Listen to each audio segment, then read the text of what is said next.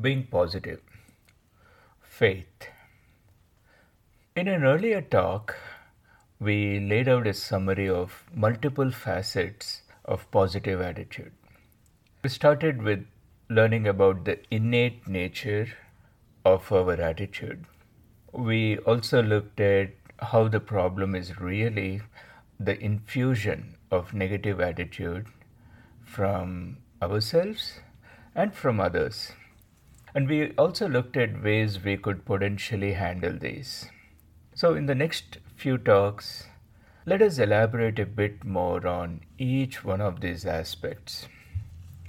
Starting with the belief, the belief in positive attitude. Let's get back to our SAT example.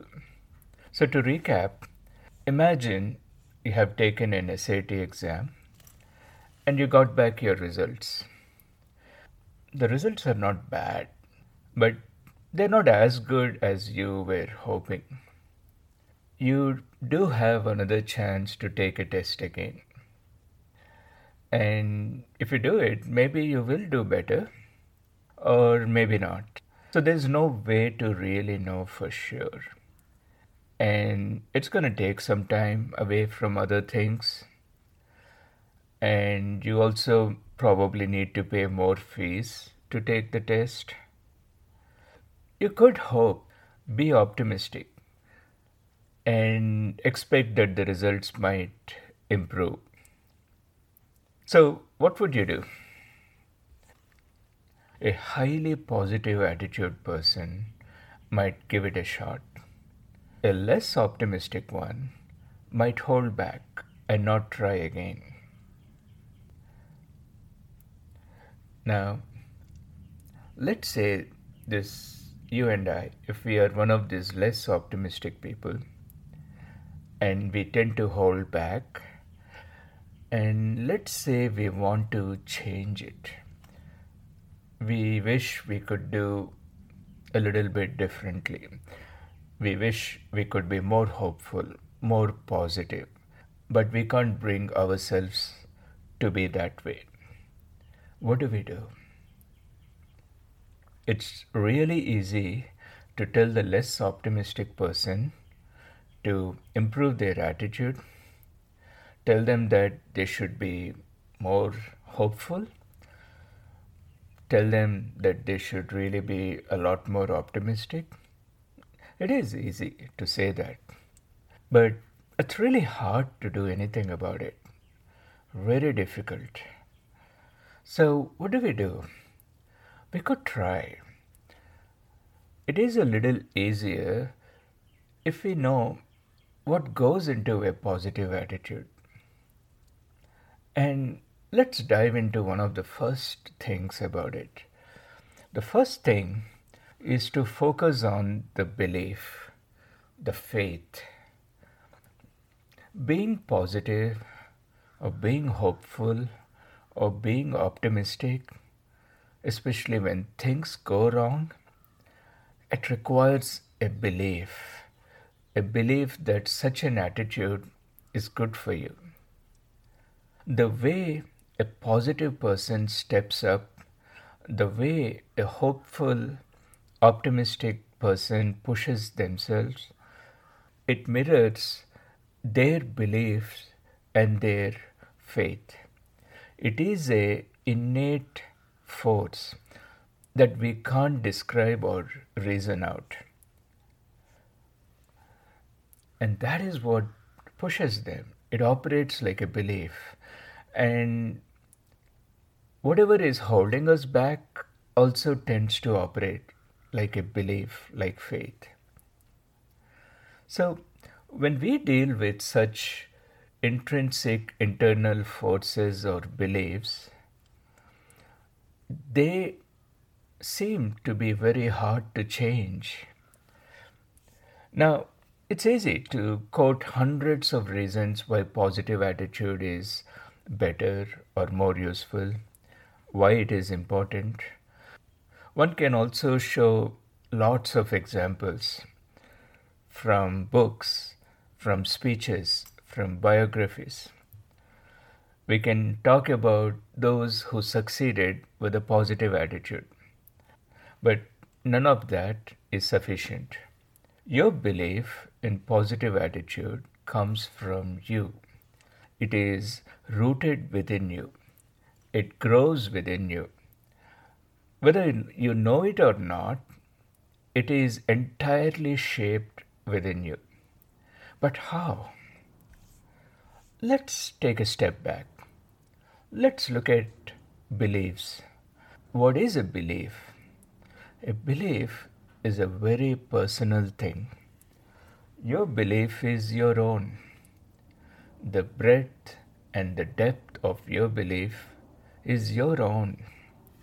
It is something that you formed through a combination of your upbringing or circumstances, spiritual texts, parents, friends, teachers, books, authors, or entirely on your own through your thoughts. It appears integrated as a part of your own personality. And the belief in positive attitude is just that a belief. At the end of the day, this belief in positive attitude it's really an outlook you know, your own outlook, outlook on everything or anything. Now, by using the word outlook instead of belief, I don't mind to undermine the depth of your belief or faith, but I'm trying to make it more tangible. So, what is an outlook? An outlook is nothing but a combination of one or more opinions, your own personal opinions. And these opinions you formed on your own. They are a set of assumptions. They come from a combination of experiences. Many times, your own experiences, but sometimes experiences of other people. But you own them as your own opinions. And consequently, these opinions can change, can evolve, and can grow. So, when we tackle something such as a belief or faith, changing it appears to be near impossible.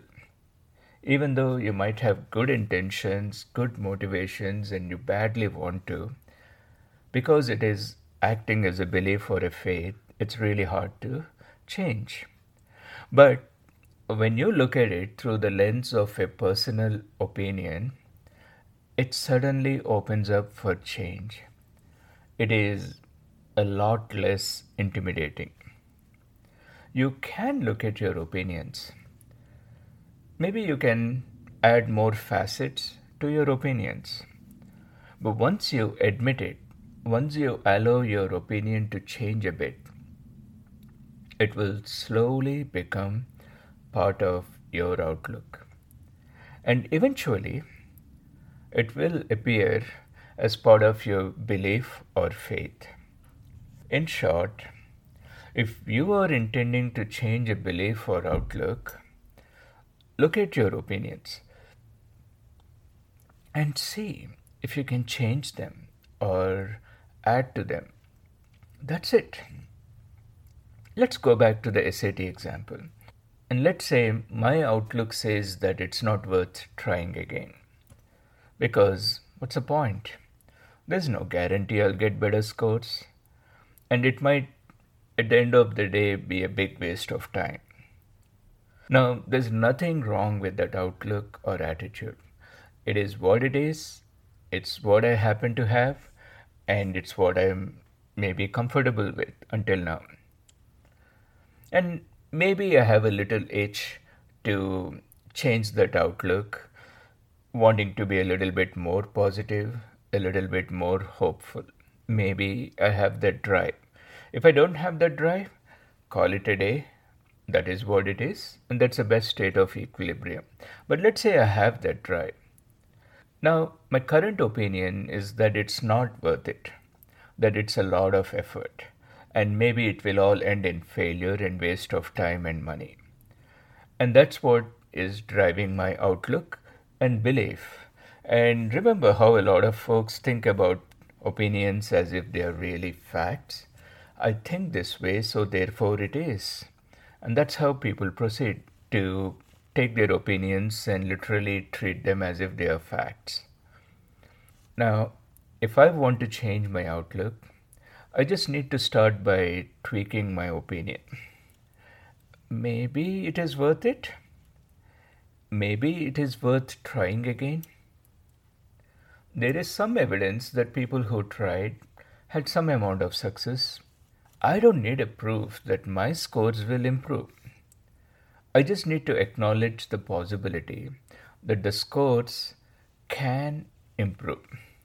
Instead of focusing on should, instead of focusing on should, I acknowledge the possibility of can. The scores can improve. I used to have the opinion that trying for SAT again won't improve my scores. That wasn't based on any facts as such. It is just an opinion I choose to have. Now, I will choose to have a slightly different opinion that the scores can improve and it is worth trying again. This is an opinion, not based on facts as such, but an opinion I choose to have. Opinions are opinions. They are hard to compare and evaluate because they are not always based on facts. Opinions are lightweight versions of our beliefs. Opinions are accessible and tangible, so we can change them. And when I adopt this different opinion about SAT exams and taking them again, maybe I will find something driving me from inside to step up to go take that exam. So, if you want to improve your attitude, know that it acts like a belief. It manifests itself to other people as your outlook. And then go look at the opinions that are crafting your outlook. Opinions are lightweight.